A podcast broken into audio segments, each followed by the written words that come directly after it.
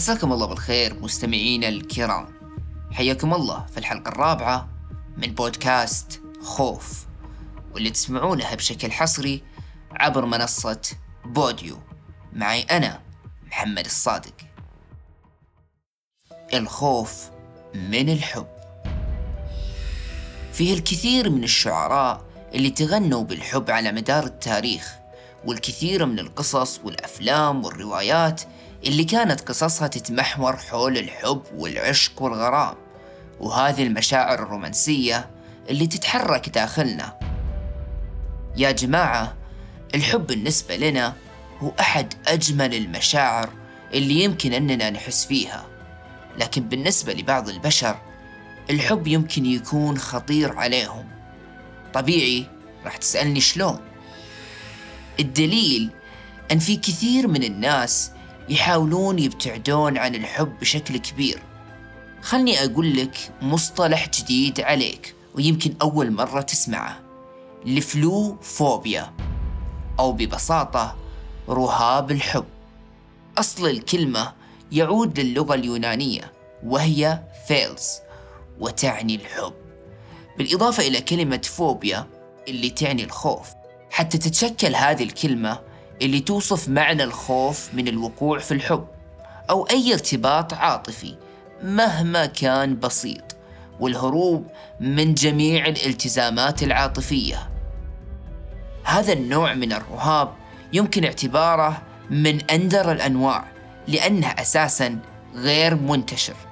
فبلغة الأرقام كل عشرة آلاف شخص هناك شخص واحد فقط يعاني من هذا الرهاب. وهذا الرهاب أو الخوف من الحب له الكثير من الأعراض اللي تتشابه مع أمراض اضطرابات أخرى. فعلى سبيل المثال يتكون عند الشخص قلق حقيقي وعميق اتجاه الوقوع في الحب كما أن هذا الشخص يعمل بشكل مكثف وممنهج على قمع مشاعره وعواطفه قدر الإمكان والأكثر من ذلك لأن المصاب بهذا الخوف يتجنب بشكل مقصود أماكن تواجد الأزواج أو العشاق مثلا في المنتزهات السينما المسارح المقاهي. خلنا نقول ببساطة كل الأماكن العامة. كما أن فكرة الزواج تلتغي بشكل نهائي من قاموس هذا الشخص المصاب. كما أن الأمر يتطور إلى العزلة والتزام أماكن محددة خشية الوقوع في الحب وهذا ياخذ الشخص إلى مكان انفرادي في حياته بحيث أنه يبتعد عن الجميع. هذا الخوف يتوقف عند المشاعر النفسية للمصاب بل يتعداه إلى العوامل الجسدية. فلما يحس الشخص المصاب بأن هناك فرصة ولو كانت بسيطة أنه يوقع في الحب على الفور تجيه أحاسيس بالغثيان وإلى آخره وممكن حتى تتسارع نبضات القلب عنده. حتى أن الأمر يمكن يوصل إلى الإغماء في بعض الحالات لما يواجه موقف عاطفي. أرجع وأقول أنها حالات قليلة جدا بلغة الأرقام لكنها موجودة ولذلك لازم نتكلم عنها. ترجع أسباب هذا الرهاب للكثير من العوامل وغالبا ما تكون العوامل الشعور بالذنب ومشاعر الإحباط اللي تصب كلها على الشعور الحقيقي المنبعث من الداخل. كما أن البيئة الاجتماعية المحيطة تلعب دور مهم في وجود هذا النوع من الرهاب.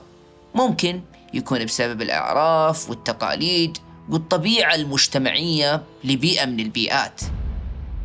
أحد الأسباب الإضافية أيضا هي عدم القدرة على ترك الماضي فاللي يعانون عادة من هكذا نوع من الرهاب هم عادة يكونوا أشخاص متعلقين بقصص من الماضي وعادة ما يكونوا أشخاص ما قد خاضوا الحب من قبل بل على العكس يمكن تكون التجارب السلبية السابقة لهم هي اللي شكلت هذا النوع من الرهاب عندهم وشعورهم المتزايد أن العلاقة القادمة راح تكون نتائجها سيئة جدا عليهم مثل النتيجة الماضية.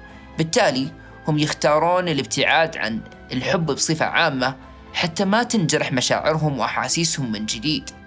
أما الخبر السار أن بالفعل يمكن تشخيص هذا النوع كرهاب ويمكن علاجه وبطريقة صحية. الحل الأول هو العلاج المعرفي السلوكي حيث أن هذا العلاج يساعد المريض على إدراك ماهية الأفكار السلبية اللي يعاني منها حول الموضوع وطرق تغييرها. بحيث أن الطبيب المعالج يجري جلسات محادثة مع المريض لبناء سلوك إيجابي ويزيد من مرحلة التسامح والتصالح مع مسألة الرهاب من الحب. ثاني طريقة هي العلاج بالصدمة. يمكن أن يكون العلاج بالصدمة فعال بالنسبة لهذه الحالة، بحيث يقوم الطبيب بعرض مشاهد عاطفية أو قصص تشابه حالة المريض اللي جالس معه. وهذا يتم بدراسة كيفية تفاعل المريض مع القصص اللي يسمعها وهذا بحد ذاته من شأنه أنه يساعد في الحد من القلق اتجاه المشاكل والأفكار العاطفية واللي ممكن تخلي الشخص المصاب يتجاوز هذا الأمر. أما الحل الأخير لهذه الحالة هي الأدوية وهي توصف في الحالات الشديدة والمتقدمة لمن هم مصابين بالخوف من الحب أو من المشاعر العاطفية. وعادة ما تكون هذه الأدوية هي نفس الأدوية اللي تستخدم لمرضى الاكتئاب. ختاما الحب ما يشبه إلا الموت أمر طبيعي في الحياة. ما يمكن لأي شخص على هذا الكوكب أنه يعيش دون مشاعر الحب. وهذا ما هو بالضرورة أن يكون الحب مع المحبوب أو العشيق.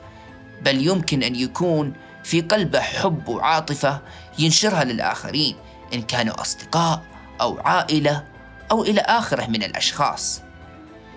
كنت معكم أنا محمد الصادق من بودكاست خوف على منصة بوديو. نلتقي بكم في حلقة قادمة. في أمان الله.